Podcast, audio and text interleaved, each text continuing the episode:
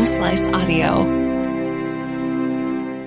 From the Home Slice News Center, this is the Daily Slice for Tuesday, September 27th, 2022. I'm D. Ray Knight. This is what's going on. A man accused of killing his sister last week made his first appearance in court on Monday.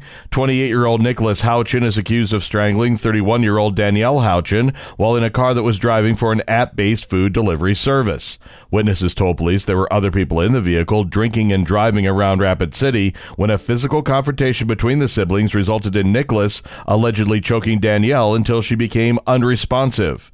Houchin is charged with first degree manslaughter, and if convicted, he faces up to life in prison. His bail is set at $100,000 cash.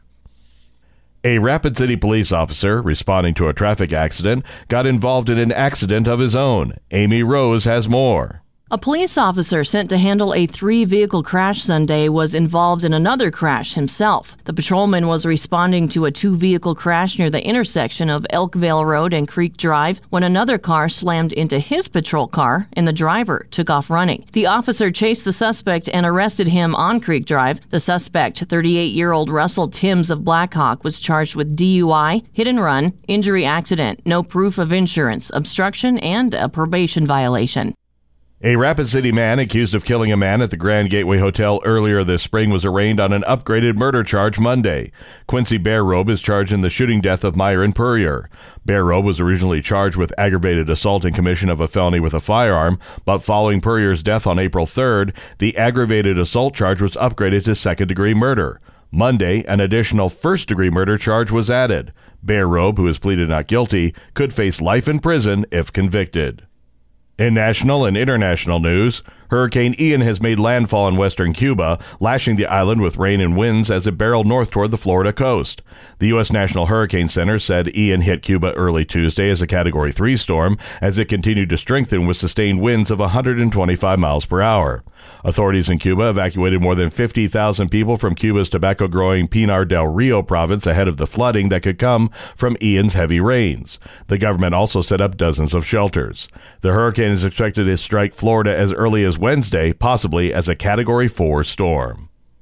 The Biden administration wants to end hunger in the U.S. by the next decade. Amy Rose has the details. The Biden administration has an ambitious goal for America, ending hunger in the U.S. by 2030. The administration's plan includes expanding monthly benefits that help low income Americans buy food. It also seeks to promote healthy eating and physical activity so that fewer people are afflicted with diabetes, obesity, hypertension, and other diet related diseases. Expanding Medicaid and Medicare access to obesity counseling and nutrition are part of the strategy. President Joe Biden is hosting a conference this week Week on Hunger, Nutrition, and Health, the first by the White House since 1969. Now, the latest on the war in Ukraine. Ukraine's presidential office says at least 11 civilians have been killed and 18 others wounded by the latest Russian shelling.